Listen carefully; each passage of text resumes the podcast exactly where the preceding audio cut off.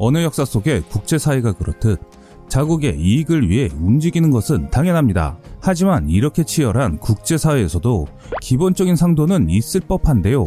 그런데 이런 기본적인 상도도 지키지 못하는 나라가 있습니다. 바로 인도네시아인데요. 인도네시아는 정치적인 이유로 한국에게 아쉬운 이야기라면서 또 반대로 한국을 폄훼하고 있습니다. 반면 다른 나라들은 한국산 무기에 호평을 하고 있는데요. 그런데 왜 유독 인도네시아는 다른 나라들과 상반된 반응을 보이고 있을까요? 최근 인도네시아가 한국의 골칫거리가 되었습니다. KF-X 사업부터 한국산 무기에 대해 트집을 잡고 분담금을 입금하지 않더니 얼마 전에는 한국의 훌륭한 기술력으로 완성한 잠수함마저 쓸모없다며 불만을 표출하고 있는데요. 그런데 이와는 반대로 이를 지켜보던 인도는 갑자기 한국이 최종 후보라며 자신들에게 잠수함 건조를 도와달라는 상황입니다.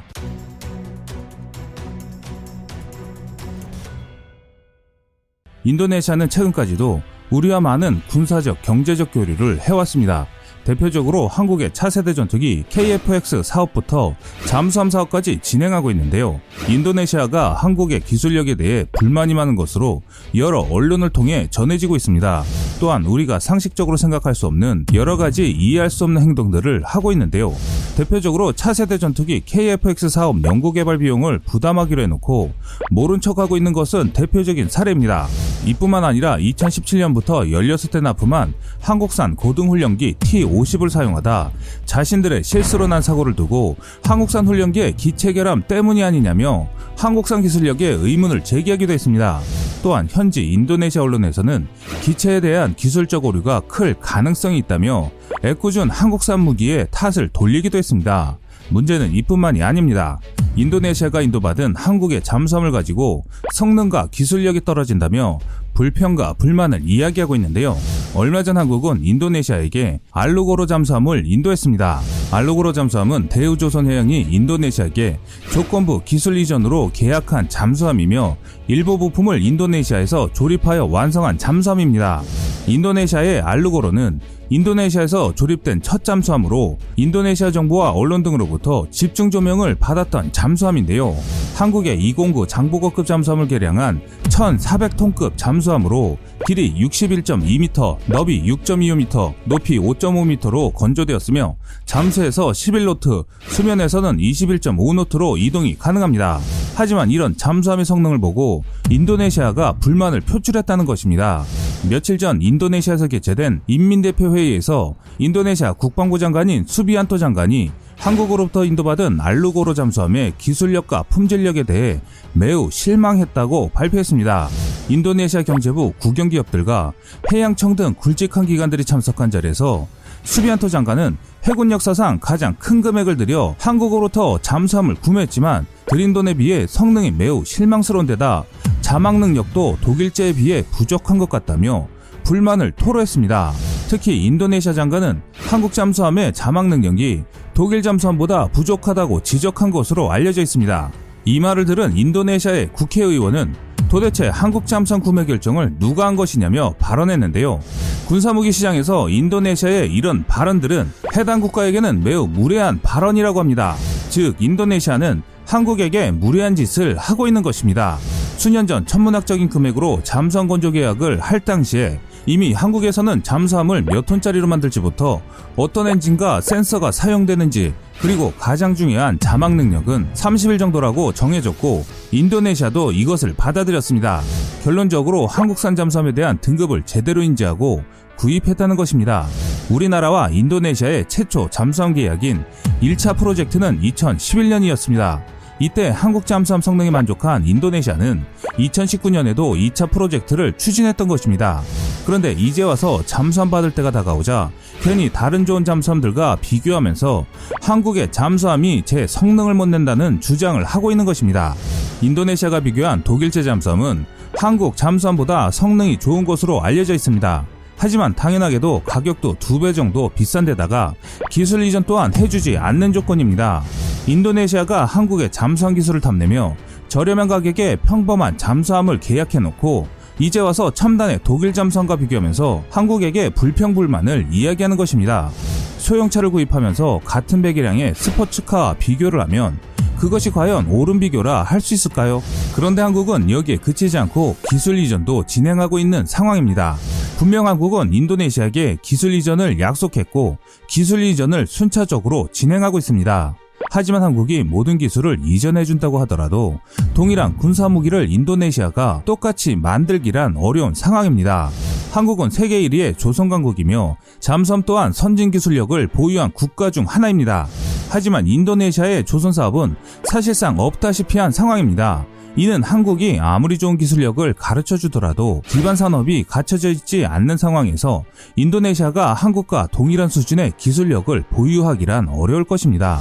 한국은 분명 기술 이전을 해주었음에도 인도네시아가 그것을 어떻게 받아들이는지는 그들의 능력에 따라 다른 것입니다. 한편 지금 인도네시아 국방부 장관은 한국에게 도대체 무슨 기술 이전을 받은 것이냐며 이전받았다는 기술에 대해서 설명하는 사람이 한 사람도 없다며 한국 기술 이전에 대해 불만을 얘기하고 있습니다. 그런데 인도네시아가 참으로 어이없는 것이 2020년 3월까지만 해도 알루고로가 인도네시아 역사상 처음으로 250m 자망에 성공했다고 자축했으며 불과 2개월 만에 전보다 최대 60m 더 깊게 자망해 인도네시아 역사상 처음으로 310m 자망하는 잠수함을 보유했다고 대서특필하기도 했습니다. 당시 사트리오 빈토로 인도네시아 국영조선소 잠수함 부서장의 말에 따르면 자망 테스트는 해저 잠수 전술 기능과 함께 선박의 경고성을 살펴볼 수 있다. 알루고로 잠수함은 환경압력이 30바인 300m 깊이에서 경고성을 유지할 수 있다. 라고 한국 기술력으로 만든 잠수함에 대해 극찬할 정도였습니다. 그런데 이제 와서 손바닥 뒤집듯 말이 바뀐 것입니다. 한편 한국은 인도네시아 조선제작사에게 잠수함 일부 조직 공정을 맡기며 기술 이전을 해주었으며 또 계약서상 하등의 문제가 없는 절차를 밟아왔습니다. 또한 인도네시아가 잠수함을 구매하는데 필요한 1조 원가량을 금융지원 형식으로 빌려주었습니다. 물론 무기거래에서 이런 금융지원 방식은 이자와 원금까지 받을 수 있는 상당히 괜찮은 방식의 거래 방법입니다. 이는 원금과 이자를 받을 수 있기 때문인데요. 판매국은 기존의 무기 대금 플러스 이자를 추가로 받을 수 있고 무기를 구매한 나라는 초기 비용을 줄여 무기를 구매할 수 있습니다. 결과적으로 봤을 때 한국은 인도네시아에게 저렴한 가격에 훌륭한 잠수함을 지원해줬고 기술 이전 또한 해줬기 때문에 인도네시아는 전혀 손해볼 장사는 아니었습니다. 하지만 인도네시아는 한국이 주는 선물 같은 기술 이전과 잠수함 건조 능력을 100% 흡수하지 못했다는 것입니다. 이런 부분은 우리의 잘못이 전혀 아닌데도 인도네시아는 한국의 잘못으로 몰아가고 있는 상황입니다. 왜 인도네시아는 계속 어이없는 행동으로 한국산 잠수함에 대해 혹평을 하며 부정적인 발표를 하고 있을까요? 바로 그 답은 인도네시아의 대통령과 국방부 장관의 대립구도 때문입니다. 이는 인도네시아가 정치적인 목적으로 한국을 이용하고 있다는 것이죠. 인도네시아는 정치권과 군부가 서로 대립하고 있는데 정치권이 한국과 거래를 하면 군부에서는 한국과 거래가 잘못되었다며 트집을 잡는 방식으로 자신들의 세력을 키워가고 있는 상황입니다. 특히 한국에 잠수함을 걸고 넘어졌던 수비아토 장관은 유럽의 지원을 받고 있는 것으로 알려져 있으며 그에 따라 한국의 전투기 KF-X를 보류하고 라팔이나 타이푼 전투기로 바꾸기를 원하며 한국의 잠수함도 트집을 잡아 독일제로 도입하는 것을 추진하고 있는 것으로 알려져 있습니다. 인도네시아가 한국산 기술력에 꼬투리를 잡고 불만을 이야기하는 이유는 이런 정치적인 이유 때문입니다. 지금 인도네시아는 KF-X 분담금 5천억 원가량을 미납하고 있는데요. 또 잠수함을 구매한다고 빌려간 금융지원 금액도 이런저런 이유를 대는 상황에 빌려간 돈을 제대로 갚을지 걱정이 되는 상황입니다. 그런데 인도네시아가 한국의 기술력을 불평하는 동안 이와는 반대로 인도는 한국의 기술력에 대해 100% 신뢰로 다른 모습을 보이고 있습니다. 인도네시아는 한국산 잠수함 성능이 떨어진다고 불평하는데 한국의 기술력을 높게 평가한 인도는 7조 원짜리 잠수함 사업에 한국을 최종 후보로 포함시켰습니다. 해당 후보에는 5개국이 참가했는데요. 이들 모두 인도가 원하는 조건의 잠수함을 건조할 수 있는 충분한 능력이 있는 것으로 알려져 있습니다. 다만 인도가 중요하게 생각하는 것은 인도 제조 무선 정책으로 인도 현지 생산 정책과 기술 이전 및 기타 군사교류 여부입니다. 총 5개의 최종 후보 가운데 한국의 경쟁국인 러시아와 프랑스, 독일 등이 있습니다. 러시아는 그동안 인도와 군사교류를 하며 기술 이전 약속도 제대로 지키지 않았으며 납품 가격도 수시로 변경하여 신뢰를 지키지 않았습니다. 또한 프랑스는 납품 가격이 비싼 것으로 알려져 있으며 독일은 기술 이전을 해주기는 어렵다는 입장입니다. 그래서 최종 남은 국가가 한국이며 가장 유력한 후보입니다. 그동안 한국은 인도와 훌륭한 군사적 교류를 해왔습니다. 특히 인도와 중국의 국경 분쟁 지역에 한국산 K9 자주포가 맹활약을 하고 있고, 중국은 한국산 자주포 위력에 화들짝 놀란 상황이며, 인도 또한 한국산 명품 무기에 매우 감탄하고 있는 상황입니다. 이로 인해 인도는 K9 자주포를 추가 주문을 고려하고 있는데요. 한국의 K9 자주포는 인도뿐만 아니라 세계 각지에서 판매 요청 세도로 인기몰이를 하고 있습니다. 현재 인도가 K9 자주포를 재촉하고 있는 상황입니다. 이처럼 한국과 인도는 성공적인 군사적 교류가 있었고, 한국의 조선기술력을 세계에 알리며 기술 이전 또한 가능하다는 입장입니다. 하지만 일각에서는 기술 이전 부분에 대해서 매우 조심스러운데요. 기술 이전을 함부로 해주다 보면 얼마 뒤에 경쟁자가 되어 나타날 수 있다는 것입니다. 분명히 이 말은 맞는 말입니다. 하지만 한국의 기술력을 세계에 알릴 수 있는 방법이기도 한데요. 현재 인도는 인도양의 패권을 두고 중국과 겨루고 있어 잠수함 도입을 매우 서두르고 있습니다.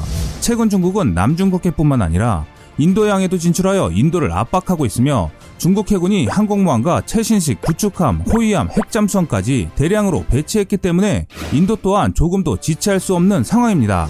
인도는 해군력을 끌어올리기 위해 비대칭 전력인 잠수함 전력에 집중하고 있습니다. 공격용 핵잠수함 6척과 디젤 추진 잠수함 18척, 총 24척 규모의 잠수함 건조 사업을 추진하고 있습니다. 현재 인도 국경 지역에서는 한국의 자주포를 통해 중국을 견제하고 있는 상황입니다. 한국의 기술력을 평가하는 나라들 중에 어떤 나라는 한국의 기술력을 폄하하고, 또 어떤 나라는 한국의 기술력에 대해 무한한 신뢰를 보이고 있습니다. 과연 어떤 나라가 거짓을 말하는지는 여러분들도 잘 아실 것이라 생각되는데요. 신뢰는 돈으로도 살 수 없으며, 한번 무너진 신뢰는 다시 복구하기는 매우 어렵습니다. 단순히 한국을 자신들의 정치적인 목적으로만 사용한다면 분명 인도네시아가 후회하는 날이 곧 다가오지 않을까 생각합니다. 시청자님들의 현명한 선택을 댓글로 남겨주시기 바랍니다. 여러분들의 의견이 좋은 영상을 만드는데 많은 힘이 됩니다. 이상, 꺼리튜브였습니다.